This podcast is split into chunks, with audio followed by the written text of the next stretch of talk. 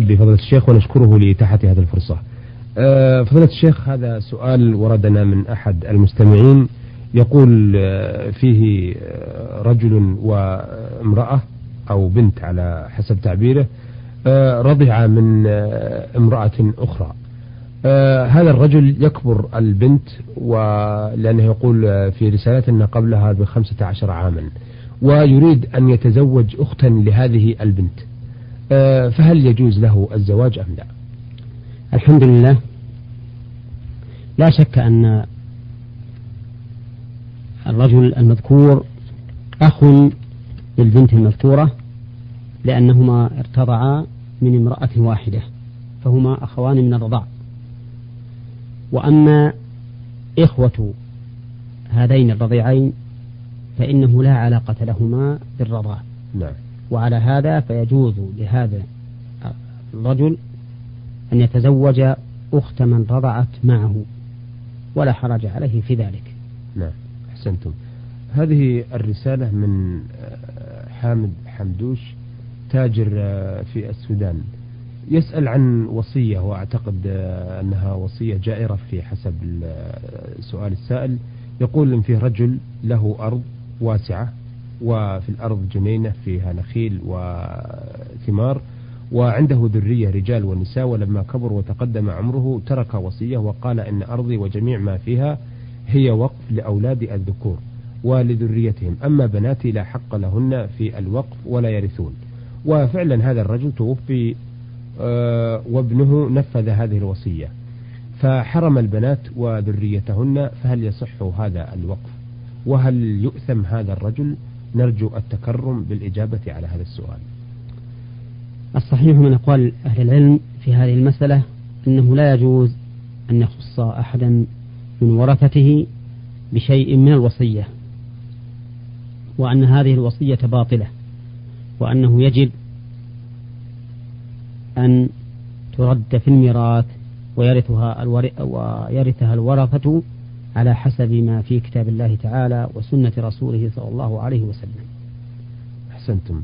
آه، الرسالة هذه من آه، السائل يقول يسأل لحظة. تفضل. آه، وذلك لأن الله سبحانه وتعالى تولى بنفسه قسم الميراث بين مستحقيه وأخبر أنه تعالى فرض ذلك فريضة وأنه لا يعلم أحد منا أيهم أقرب لنا نفعا. وفي الحديث عن النبي صلى الله عليه وسلم إن الله أعطى كل ذي حق حقه فلا وصية لوارث. نعم.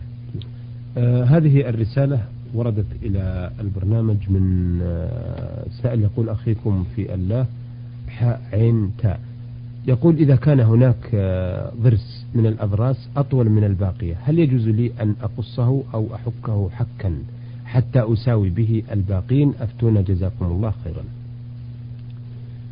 إذا كان يتأذى بهذا الضرس الزائد فلا حرج عليه في قصه في قص الزائد منه لإزالة الأذى عنه. وكذلك إذا كان آه، يتألم منه بسبب نتوئه فإنه لا بأس بقص الزائد منه حتى يزول ذلك الضرر.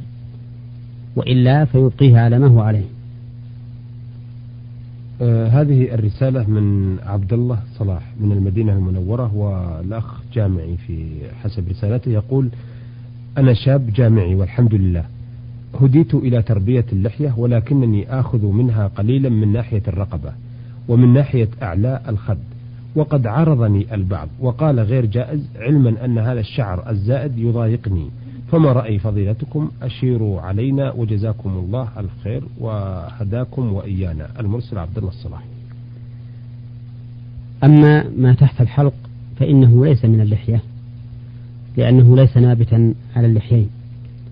وأما ما كان على الخدين فمقتضى كلام أهل اللغة أنه من اللحية وعلى هذا فإننا لا نرى لهذا الأخ أن يأخذ منه شيئا وأن يبقي الشعر على الخدين وعلى العارضين كما هو لأنه من اللحية حسب ما في كلام أهل اللغة العربية.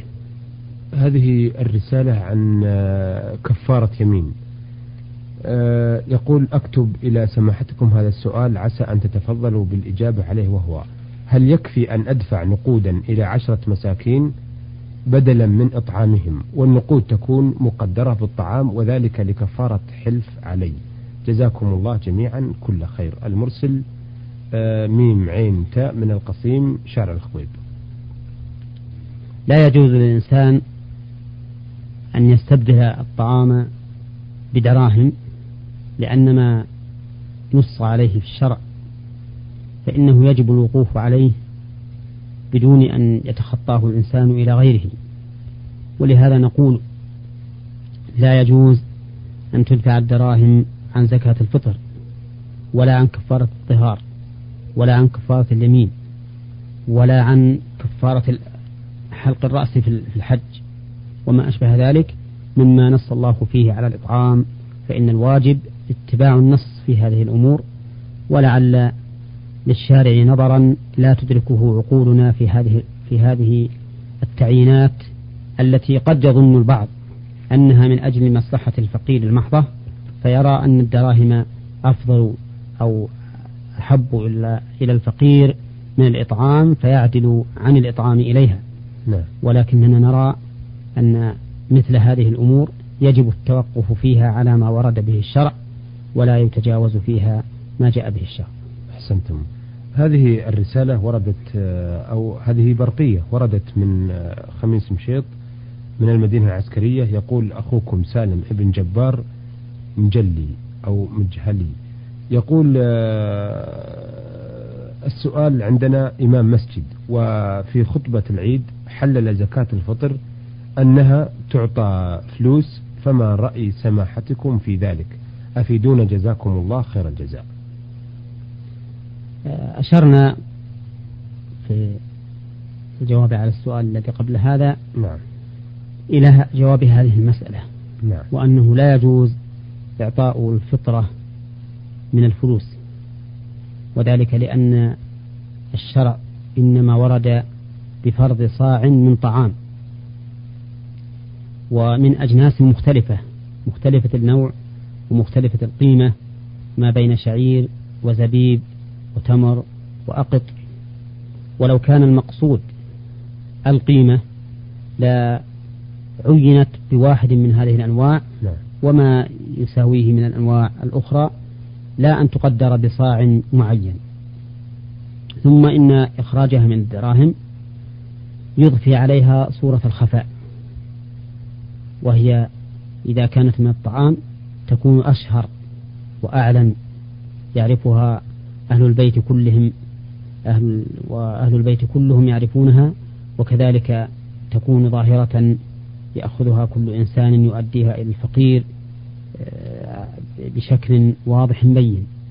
أما إذا كانت من الدراهم فإنها تكون خفية وربما ينساها المخرج وربما يقدرها بما هو أقل من القيمة ويعترضها آفات كثيرة لهذا نرى أن القول بجواز دفع الفلوس عن الفطرة قول ضعيف وأن الصواب أنه لا يجوز إخراجها إلا مما فرضه الشرع نعم. من الطعام أه لكن أه شيخ محمد في الحقيقة هذه يرد عليها أسئلة واستفسارات كثيرة نعم. وبعض السائلين يقول نحن فعلا دفعنا نقود نعم. فهل تجزي هذه النقود التي دفعت في السنوات الماضية أو يلزمهم دفع زكاة إذا كان دفعهم إياها مجرد, استحسان منهم نعم. فإنه يجب عليهم إعادتها لأنهم تصرفوا عن غير علم نعم. أما إذا كان استنادا إلى فتوى من يرونه عالما منهم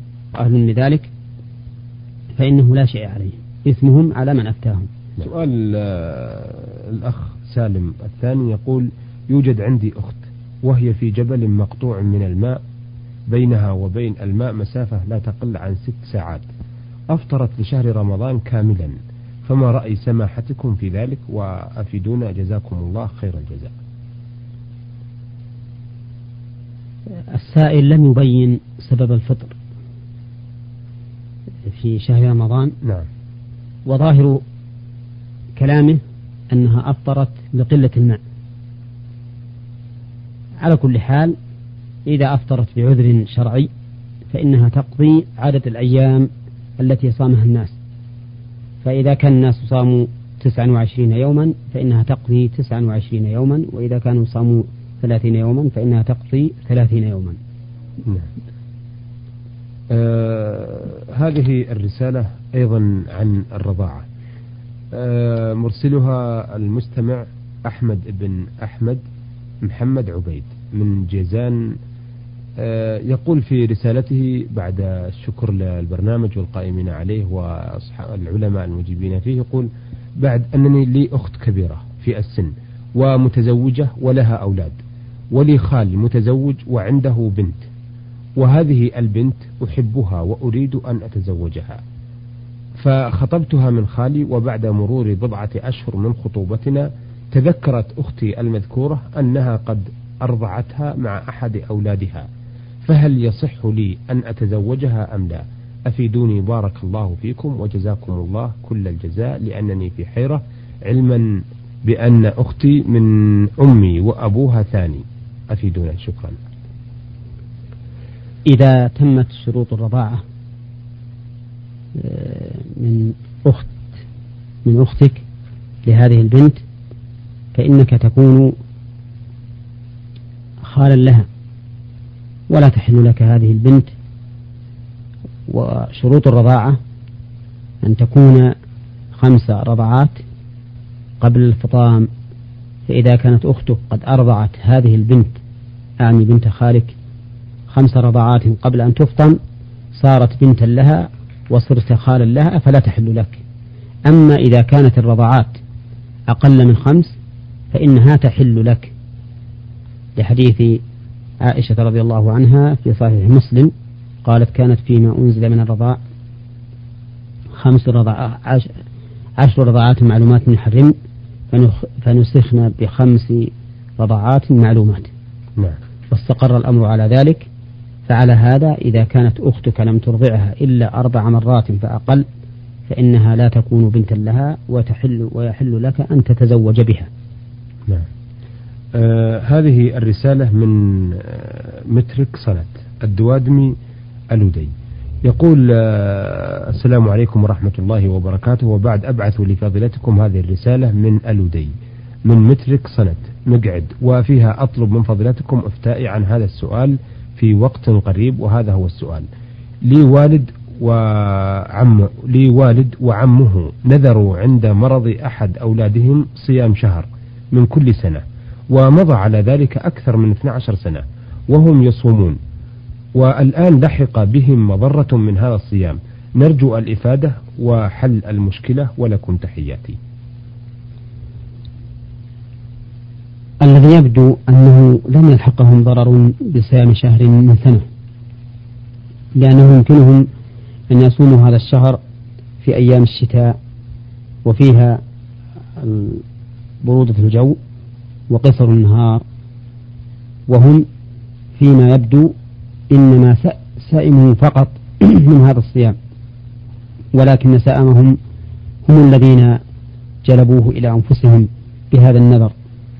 وبهذه المناسبة أود أن أذكر إخواني المستمعين إلى أن النبي صلى الله عليه وسلم نهى عن النذر وقال إنه لا يأتي بخير وعلى هذا فيجب على المسلم أن يتحرز منه وأن يحذر منه ولا يجوز له أن ينذر فيلزم نفسه بما لم بما لم يلزمه الله به فإن ذلك من المشقة. وكثيرا ما ينذر بعض الناس ليحصل له مصلحة أو يندفع عنه مضرة ثم إذا اندفعت تلك المضرة أو حصلت تلك المصلحة صار يتجول يمينا وشمالا لعله يتخلص من هذا النذر. وربما يترك ما نذر ولا يفي به وهذا خطر عظيم كما قال الله عز وجل ومنهم من عاهد الله لئن آتانا من فضله لنصدقن ولنكونن من الصالحين فلما آتاهم من فضله بخلوا به وتولوا وهم معرضون فأعقبهم نفاقا في قلوبهم إلى يوم يلقونه بما أخلفوا الله ما وعدوه وبما كانوا يكذبون. فنصيحتي إلى الإخوان ألا ينظروا أبدا. وإذا نزل بهم أمر يضرهم فليلجأوا إلى الله عز وجل بالدعاء والإنابة والخضوع لعل الله يرفعه عنهم. وإذا أرادوا ما يكون مصلحة لهم فليسألوا الله تعالى حصوله وتيسيره لهم وإعانتهم على الوصول إليه. وبهذا يحصل لهم المقصود لأن النبي صلى الله عليه وسلم قال في النذر إنه لا يأتي بخير. نعم. آه هذه الرسالة من محمد الحسن آه من الرياض كلية أصول الدين. آه يقول الأخ محمد عنده عدة أسئلة. يقول في السؤال الأول رجل رأى في حلمه سيدنا محمد صلى الله عليه وسلم وقال له ادعو لي يا رسول الله. فهل هذه رؤيا حقيقية أم خيالية؟ نرجو الإفادة وفقكم الله. رؤية النبي صلى الله عليه وسلم حق فإن الشيطان لا يتمثل به ولكن يجب أن تنزل أوصاف المرئي يجب أن تنزل أوصاف المرئي على ما جاءت به الأحاديث عن رسول الله صلى الله عليه وسلم من أوصافه صلى الله عليه وسلم. فإن طابقت الأوصاف أوصاف النبي صلى الله عليه وسلم فإنه حق. وإن خالفت فإن ما رآه ليس هو النبي صلى الله عليه وسلم. نعم. وهذه المسألة كثيرا ما يقع فيها بعض الناس يرون خيالا يعتقدونه النبي صلى الله عليه وسلم أو يقال لهم إنه النبي صلى الله عليه وسلم. ثم إذا وصفوا ما رأوا فإذا أوصافه تخالف أوصاف النبي صلى الله عليه وسلم. وبهذا يتبين أن ما رأوه ليس بصحيح. على كل حال لا بد من أن, أن يعرف أن أوصاف الذي رآه في المنام مطابقة لأوصاف النبي صلى الله عليه وسلم. فإن لم تكن مطابقة فإن ما رآه ليس هو النبي صلى الله عليه وسلم. أحسنتم. أيها السادة إلى هنا نأتي على نهاية هذا اللقاء الذي استعرضنا فيه أسئلة السادة المستمعين.